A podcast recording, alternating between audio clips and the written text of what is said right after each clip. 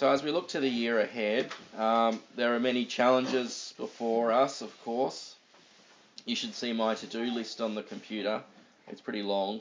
Um, and a lot of those things I don't know how to do, um, obstacles to overcome, those sorts of things. But it's a really exciting phase of this church plant we're in. We're, we're beginning to worship God together on a Sunday each week, which is really good. There are many challenges. There are also many opportunities. Um, yeah, as I said, I'm really excited to be worshiping God together. I'm excited how God might be growing us uh, through His Word over the next year, and excited about the people that God might bring along here. Um, there are many challenges and opportunities, but I want to say this can all be a vortex which sucks us in. uh, there's heaps to be done. There's jobs to cross off the list. There's people to visit, contacts to make, and the organisational stuff to be done. That's the what of church life. But let us not lose sight of the why of church. That's what I was to say, see here today. Why are we here at all? Why church? This is what Paul starts Ephesians with the why question. Why we're Christians at all? The why question. And here we find out the focus of church, what church is all about. Paul gives us a massive vision of God's plans and purposes in eternity. See that? It stretches from eternity. And he says to us as Christians, to the church, to people in Ephesus, to people in Launceston right now, that our focus is to be to the praise of His glory. To, be praising God, to be blessing God, praising Him for what He's done for us. Uh, he wants us to. Paul wants us to be enraptured and captured by God and His gospel, and that's where our attention should be. Because the good news is here we find that uh, that God our Father has blessed us, chosen us, lavished upon us His grace in Christ. So today we're really going to look at verses 3 to 6. That's where our attention's going to be. And next week we'll move on to the next bit. So verses 3 to 6 today. And here we see from verse 3, Paul begins with overwhelming praise. He blesses or praises God the Father for blessing his people. And this is our first point the blessing of the Father. So it says there, Blessed or praised be the God and Father of our Lord Jesus Christ, who has blessed us with every spiritual blessing in the heavens in Christ. And Paul begins this huge sentence, over 200 words, down to verse 14. And it's a song of praise. It's a prayer of blessing God. Bless God. Praise God. And what's the reason? See there in the middle. Because the Father has blessed who? Blessed us blessed us. Believers in Jesus, Christians, the church, He's blessed His people with every spiritual blessing. You could translate that as every blessing of the Spirit. Every blessing of the Spirit. But notice where these blessings are from. They're from God. The Holy Spirit brings us these heavenly blessings, which find their source in God, in the heavens in Christ. The blessing, you see, is Christ Himself. That's what God the Father has blessed us with. He's given us Christ, who is in the heavens right now, reigning as King of kings and Lord of lords. Paul wants us to see that we're united to Christ, in Christ, as he, he repeats again and again and again and again throughout this letter. We're in Christ, united to Christ by the Holy Spirit. Which means we're like a boat in a harbour. See, there's a boat on the dock, and we're moored to the harbour. We're moored to the dock. The rope is moored. So we're anchored to Christ. We're moored to Christ by the Holy Spirit. We're secure. We're tied to Him, and no one's ever going to untie that tie, to untie that rope. We've received all the blessings of being tied, united to Jesus. All the benefits, His blessings. We have Christ, His person, and work. That's why Paul is praising God. He looks and he's overwhelmed what God has done for him, for this church. And Paul will go on to list these blessings like uh, we'll see next week, like redemption and forgiveness of sins, you know, the like Christ's obedience for us in the place of us as, as sinful human beings, his death for us at the cross, his resurrection, redemption and forgiveness. The Father blesses us with every, see, every spiritual blessing in the heavens. So he praises God, he blesses God. This is a, a note that is ringing out like on a piano, it just rings out the praise of God. So I want to encourage us as a new church to be all about that note, that note of praise. We need to start at the same place that Paul starts at. To have that focus right at the beginning of this group. Because there are many uncertainties in church planting. Um, there are many things that uh, are unknown. If you want to grow in your spiritual life, join a church plant.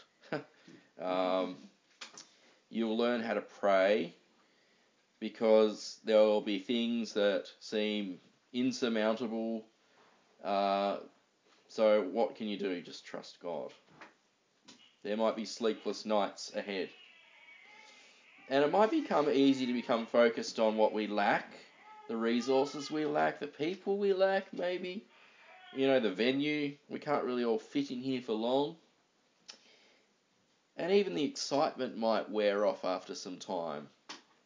Because, you know, like any other church, this church isn't perfect. But in all these uncertainties, let's not lose sight of what the God and Father of our Lord Jesus Christ has done for us. Let's keep our eyes on what is most important. That is God Himself and His praise. Let's keep singing songs which which praise God. Let's pray prayers which praise God. Let's meditate on God and who He is and what He's done for us. Our Father has blessed us with every spiritual blessing in Christ. A blessing that can't be taken away no matter what happens to this church plant. I'm talking at the moment. This blessing is totally secure and it can never be taken away. I, I'm on his Facebook group called Lonnie Chit Chat. It's a terrible group. Um, and people post random things all the time. Um, but what I don't know is, I didn't realise is that people's cars get stolen all the time. In Launceston, I didn't realise there were so many stolen cars. Um, stolen utes in particular. Unfortunately, haven't stolen ours because it's um, but it's a dead battery, so they probably probably haven't been able to be successful in that. Um, you know, we can lock our cars, but a thief, if they want to get in, it's pretty easy, right? I'm sure you've broken into a car before. Doesn't take much.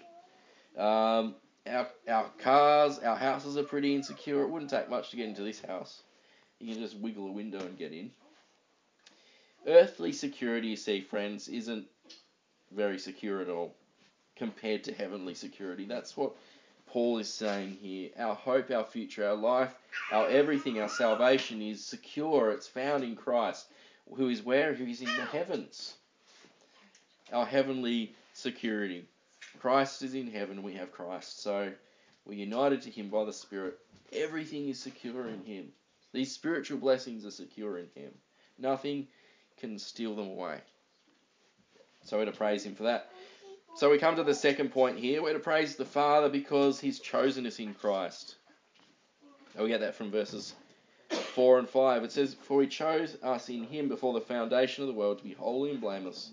In love before Him, He predestined us to be adopted as sons through Jesus Christ for Himself according to the good pleasure of His will. See there, we have another reason to praise the Father. It's because He chose us in Christ. When did He choose us? Not last week. He didn't cho- choose us last week. He didn't choose us last year. But when? Before the foundation of the world. Get your mind around that. You know, our little girl, we didn't start loving her on the 24th of December. Her birthday. No, we loved her as parents before she was born. While she was still inside. And even in a greater way, God loved his people before the world began from eternity. That's what it says here. He actually chose us in Christ, in Jesus, in Him, to be saved, united to Jesus from eternity. And the Father chose to bless us with these incredible blessings before the, the sky was blue or grey. Uh, before Quamby Bluff was made, before everything was created. Just have a think of that. But more than that, the Father does this for a purpose. See the end of verse 4. What is it to be holy and blameless before Him? Well, they're kind of big words. But holiness is being morally pure, being right with God, being set apart for God. Blamelessness is being freed from the guilt of being a lawbreaker, but from breaking God's law. So that's what the Father's chosen us to be. That's why He chose us in Christ. You see, friends, we're not born to stay in our sin or to never change. As Christians, our Father wants us to be holy and pure. He wants to change us to be holy and pure. And that's really good news for us because I know if you're like me, you struggle with sin and we give in to temptation. But in Christ, God gives us everything we need to live for Him now, but He also promises that He, from eternity right, that He sent His Son right, He to change us to be holy and blameless. And He forgives us when we fail, and He will make us holy and blameless. And He also includes us in His family, verse 5. He predestined us to be adopted. In love, He predestined us to be adopted as sons through Jesus Christ for himself, according to the good pleasure of his will. Well, in the ancient world, the firstborn son, you know, the firstborn son of a household would inherit the property, the, the rights, the privileges of the family name. Doesn't really happen in our culture at the moment. But if you think of royalty, maybe someone like Prince Charles. Have you heard of Prince Charles? Probably not. He'll likely be king in a few years' time and he'll inherit the crown. Why? Because he's the firstborn of Queen Elizabeth. And Paul's saying something similar, sort of. The Father has chosen us as sons, adopted us as sons, brought us into the family to inherit in Christ all the privileges of being in the family as sons. And we shouldn't really miss how crazy this is. We don't deserve this blessing. It's like something like a long lost, distant relative's uncle's cousin inheriting the crown from Queen Elizabeth. That's what Paul is saying. We, the privilege we have in God's family, we're adopted as sons. It's unthinkable. We don't deserve this blessing at all, but it's ours in Christ. Now, I've put on your sheet, kids, or Sarah has, a family. Has everyone coloured the family in? Show me. Nice. Harriet, have you coloured the family? Oh, cool. Anyone? Wale family. Awesome. Because as Christians, we're part of God's family. You see? We're part of God's family. This is what God does for us. So why does God do it? Why does the Father bring us in like this? Why does He choose us in Him? Why does He welcome us to the family? Well, it's certainly not because of us. Verse 4 and 5, it's because of His love. See, they're in love. It's because of His good pleasure. Because He wants to, basically. Because He loves us. He does it because He loves us, not because we're any good or because he saw some far off goodness in us in the future. No, but wholly and solely because of his love. You know, it can be hard to live for Jesus. Kids, especially as you head to school this week or daycare or something like that, there are different pressures, different things to figure out, and many people don't believe in Jesus. But we can remember this, everyone can remember this. Our Heavenly Father has loved us. He does love us. He's planned this from all eternity, and He's chosen us to live for Him. So whether we head to school or work or whatever we do this week, we can live confidently that we belong to Him and He loves us. You know, church planning is risky, it's uncertain, there are heaps of things that are unknown. Will we find a venue or not, etc. How can we reach this suburb, this this city with the gospel. There are many things unknown, but what we do know with absolute certainty is the Father's love. And this gives us confidence, assurance, and hope that He'll carry out what He purposes and plans in and through us. And so we come to the, the last bit. Uh, we've seen that we have every spiritual blessing in Christ in the heavens, and we've seen that the Father has chosen us in Him, welcomed us in the family, and now we'll finish off here saying that just seeing and savouring and praising God for His glorious grace. It says, To the praise of His glorious grace, verse 6, that He lavished on us in the beloved one. This is this blessing and, and praising of the Father uh, culminates here in this verse in uh, overwhelming declaration to the praise of His glorious grace. The Father's lavish generosity is praised by Paul. God has done this from eternity. Well, what's the word grace? What does that word mean? Grace is God's undeserved kindness.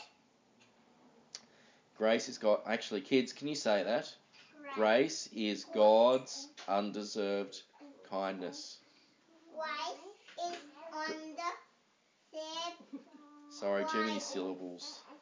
Grace is God, undeserved kindness. Well done. Or God's favour. I don't know another way of saying it. God's Favor. God's favour. There we go. Yeah. God's God's favour to people who don't deserve it. to people who don't deserve it. And it all flows about from who God is. God is gracious. God. Is gracious. Grace also tells us like we're as like who we are as people. I mean, God is gracious to us. We don't actually deserve anything from God at all. We're people who have turned away from Him, who haven't honoured the God who has made us and loved us. God shows undeserved kindness, His favour towards us in all sorts of ways. His favour, that's right. He puts food on the table. Puts, yep. He gives us a house to live. To. Yep. He gives us health and life and everything in this world. He gives us help. and Is this gonna- how it's gonna happen for the rest of the sermon? well. Alright. But he saves us. God is gracious in saving us from our sins too. God is gracious towards us. And the good news of the gospel is God's amazing grace to people like us when we couldn't save ourselves. We don't earn grace. We don't negotiate grace. Grace, grace is a free gift. Grace, this is really difficult for people to understand, I think because negotiating with God is the default position of human beings, I think. It's kind of the default position. We want to negotiate with God, we want to give something to God and then sort of bargain with Him to get, uh, get in the door, so to speak. Thinking we're pretty good people, um, the good outweighs the bad, but no, that fails to see what our sin deserves. We don't deserve anything from God. We've shamed God, we've dishonoured God. We have nothing to bargain our way to God. And that's why we need Jesus. That's why God is. Sorry? Bah. We don't owe God. Uh, we owe God absolutely everything. He doesn't owe us anything, but He's gracious to us. And He sends His Son as a free gift, free grip, gift of His grace. That's grace. So I'm going to read out Psalm 103, which talks about God's grace. Here's a few verses. The Lord is merciful and gracious, slow to anger, and abounding in steadfast love. He will not always chide, nor will he keep his anger forever. He does not deal with us according to our sins, nor repay us according to our iniquities. For as high as the heavens are above the earth, so great is his steadfast love towards those who fear him. As far as the east is from the west, so far does he remove our transgressions from us. As a father shows compassion to his children, so the Lord shows compassion to those who fear him. For he knows our frame, he remembers we are dust. That's a psalm about God's grace. Actually, um, kids, if you still got your paper there, maybe you could draw two arrows, one going that way and one going that way. Can you do that right now? Don't have enough room. Uh, On the back. on the back. Turn it over. Yep.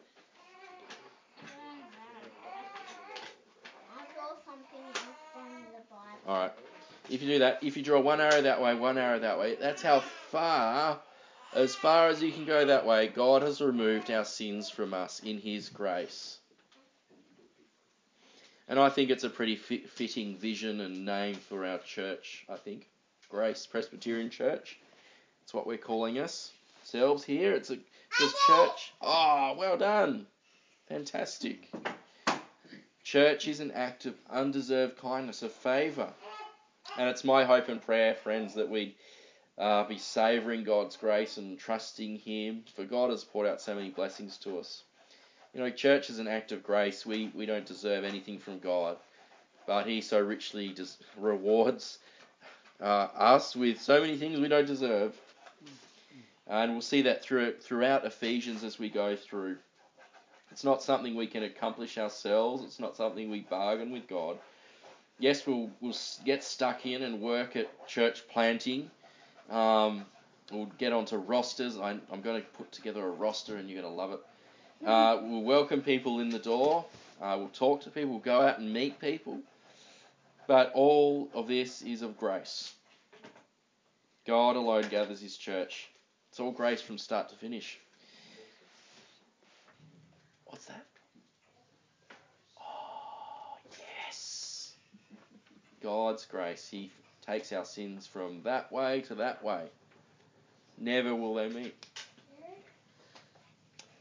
So over the next few months, let's keep, let's praise God for His grace towards us.